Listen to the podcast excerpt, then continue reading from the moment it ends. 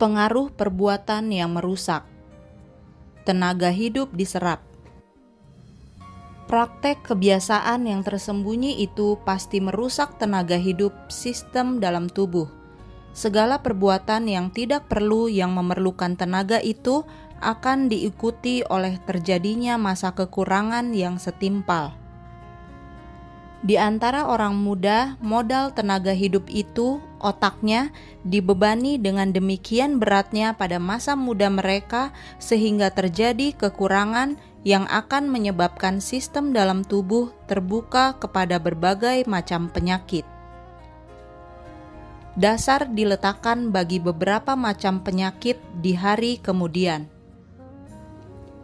Jikalau perbuatan itu diteruskan dari sejak usia 15 tahun dan seterusnya, maka alam akan mengadakan perlawanan terhadap penyalahgunaan yang telah dideritanya itu dan terus-menerus menderita dan akan menjadikan mereka membayar hukuman pelanggaran terhadap undang-undangnya terutama sekali dari usia 30 sampai 45 tahun oleh timbulnya berbagai macam kesakitan dalam sistem tubuh dan berbagai jenis penyakit seperti penyakit hati dan paru-paru, syaraf, encok, penyakit tulang belakang, penyakit ginjal, dan kanker. Beberapa dari antara mesin-mesin alam yang baik itu akhirnya menyerah dan meninggalkan yang sisa untuk melaksanakan tugas yang lebih berat yang mengacaukan cara pengaturan alam yang baik itu, dan sering terjadi satu kehancuran yang mendadak dari bangunan tubuh, dan kematian adalah akibatnya. Hukum yang keenam telah dilanggar dengan sembrono. Mengambil nyawa seseorang dengan sekaligus tidaklah merupakan dosa yang lebih besar daripada merusaknya secara lambat laun, tetapi pasti orang-orang yang mendatangkan kerusakan yang pasti ke atas diri sendiri oleh perbuatan yang salah akan menderita hukumannya di dunia ini dan tanpa satu pertobatan yang sempurna tidak akan diizinkan untuk masuk ke dalam surga sama seperti orang-orang yang telah menghancurkan dirinya sekaligus. Kehendak Allah menetapkan adanya hubungan antara sebab dan akibat-akibatnya orang-orang yang bersih pikirannya bisa saja menjadi korban penyakit. Kita tidaklah berkesimpulan bahwa semua orang muda yang berpenyakitan itu adalah orang-orang yang bersalah atas kebiasaan yang jahat. Ada orang-orang yang pikirannya bersih dan siuman yang menjadi penderita dari berbagai macam sebab untuk mana mereka tidak mempunyai daya apa-apa kuasa pikiran dilemahkan.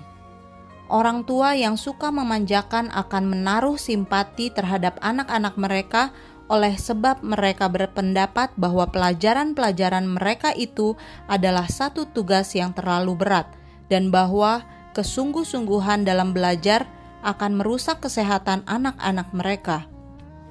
Benar, tidaklah baik untuk mengisi pikiran anak-anak kita dengan pelajaran-pelajaran yang terlalu banyak dan terlalu sukar.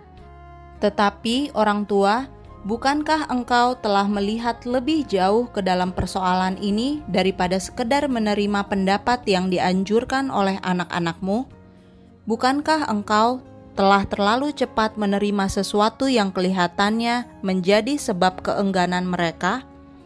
Orang tua dan para wali harus melihat sampai ke bawah permukaan agar memperoleh sebab yang sebenarnya.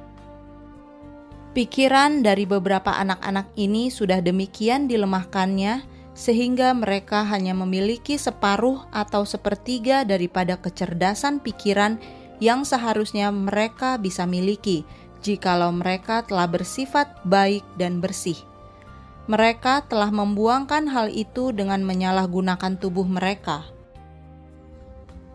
Tekad yang luhur dan kehidupan rohani dirusak Kejahatan yang tersembunyi ini merupakan perusak tekad yang luhur, usaha yang sungguh-sungguh, dan kekuatan kemauan untuk membentuk satu tabiat keagamaan yang baik.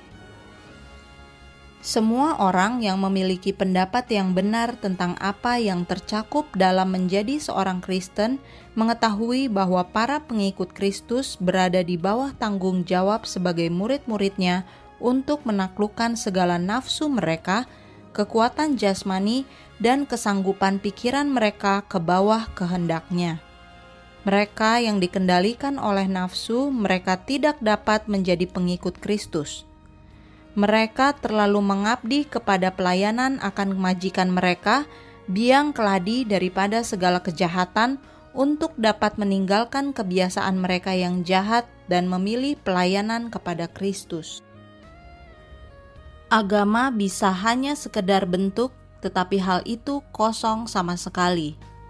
Beberapa orang yang mengaku sebagai pengikut Kristus mengetahui bahwa mereka sedang berbuat dosa terhadap Allah – dan merusakkan kesehatan mereka. Namun demikian, mereka adalah budak kepada hawa nafsu mereka yang jahat.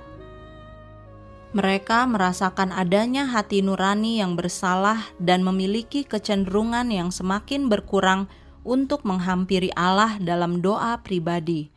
Mereka bisa saja mempertahankan bentuk agama, namun demikian tidak memiliki anugerah Allah di dalam hati mereka mereka tidak mempunyai pengabdian kepada pelayanannya, tidak mempunyai kepercayaan di dalam Dia, tidak hidup untuk kemuliaannya, tidak mempunyai kesenangan dalam upacara-upacara kebaktian kepadanya, dan tidak suka akan Dia. Kuasa untuk memerintah diri nampaknya telah hilang. Beberapa orang akan mengakui kejahatan dari pemanjaan yang keji namun demikian, mereka memaafkan diri mereka dengan mengatakan bahwa mereka tidak dapat mengatasi nafsu mereka. Hal ini merupakan satu pengakuan yang menakutkan yang dapat diadakan oleh seseorang yang memakai nama Tuhan. Biarlah setiap orang yang mengambil nama Tuhan menjauhkan diri dari kejahatan. Mengapa ada kelemahan seperti ini? Hal ini disebabkan karena kecenderungan-kecenderungan seperti binatang itu telah dikuatkan melalui kebiasaan, sehingga semuanya itu telah memperoleh kekuasaan terhadap kuasa-kuasa yang lebih luhur. Pria dan wanita kekurangan prinsip. Mereka secara rohani sedang mati oleh karena mereka sudah terlalu lama memanjakan selera alamiah mereka sehingga kuasa untuk memerintah diri sendiri nampaknya telah hilang.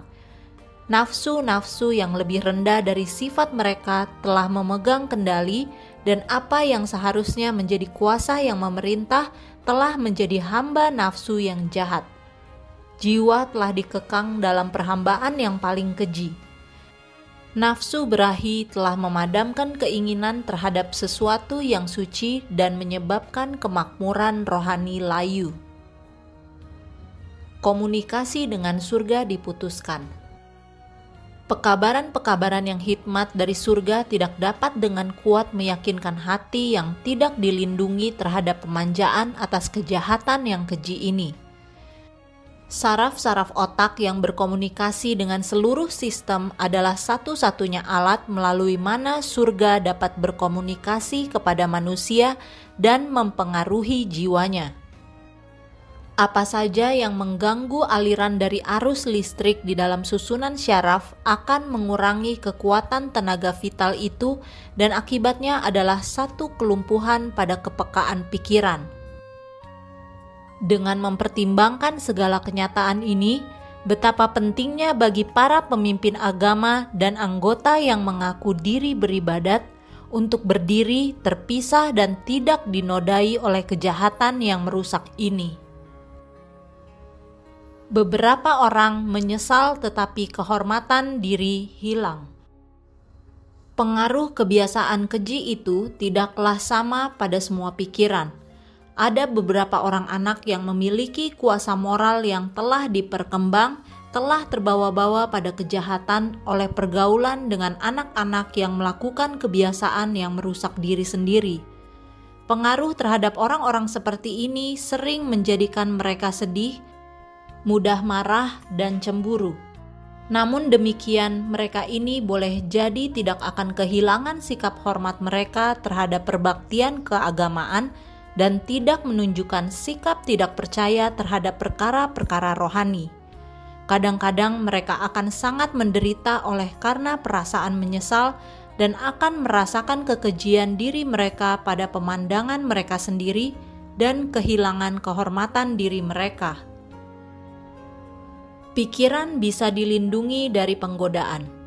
Kuasa moral sangat lemah bila mana itu dihadapkan kepada kebiasaan yang sudah mendalam. Pikiran-pikiran kotor telah mengendalikan imajinasi, dan penggodaan hampir-hampir tidak dapat dilawan. Jikalau pikiran dibiasakan untuk merenung-renungkan perkara-perkara yang luhur, imajinasi dididik untuk memandang kepada hal-hal yang bersih dan suci, maka itu akan dilindungi dari penggodaan. Itu akan terangkat kepada hal-hal yang berhubungan dengan surga yang bersih, yang suci, dan tidak dapat ditarik kepada hal-hal yang keji dan jahat menjadi bijaksana dalam segala perkara ini. Pemanjaan nafsu yang keji akan menuntun amat banyak orang untuk menutup mata mereka terhadap terang, oleh karena mereka takut bahwa mereka akan melihat dosa-dosa yang mereka tidak mau tinggalkan. Semua orang bisa melihat jikalau saja mereka mau. Jikalau mereka memilih kegelapan gantinya terang, maka kejahatan mereka tidaklah akan berkurang sedikit pun. Mengapa pria dan wanita tidak membaca dan menjadi bijaksana dalam hal ini yang pasti akan mempengaruhi kekuatan tubuh, pikiran, dan moral mereka? Allah telah memberikan kepadamu sebuah tempat tinggal untuk dipelihara dan dijaga agar berada dalam keadaan yang sebaik-baiknya untuk pelayanan dan kemuliaan kepadanya. Tubuhmu bukanlah milikmu sendiri, tidak tahukah kamu bahwa kamu adalah bait Allah dan bahwa roh Allah diam di dalam kamu?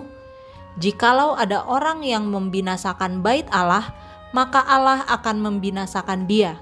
Sebab bait Allah adalah kudus dan bait Allah itu ialah kamu. Atau tidak tahukah kamu bahwa tubuhmu adalah bait roh kudus yang diam di dalam kamu, roh kudus yang kamu peroleh dari Allah, dan bahwa kamu bukan milikmu sendiri, sebab kamu telah dibeli dan harganya telah lunas dibayar. Karena itu, muliakanlah Allah dengan tubuhmu.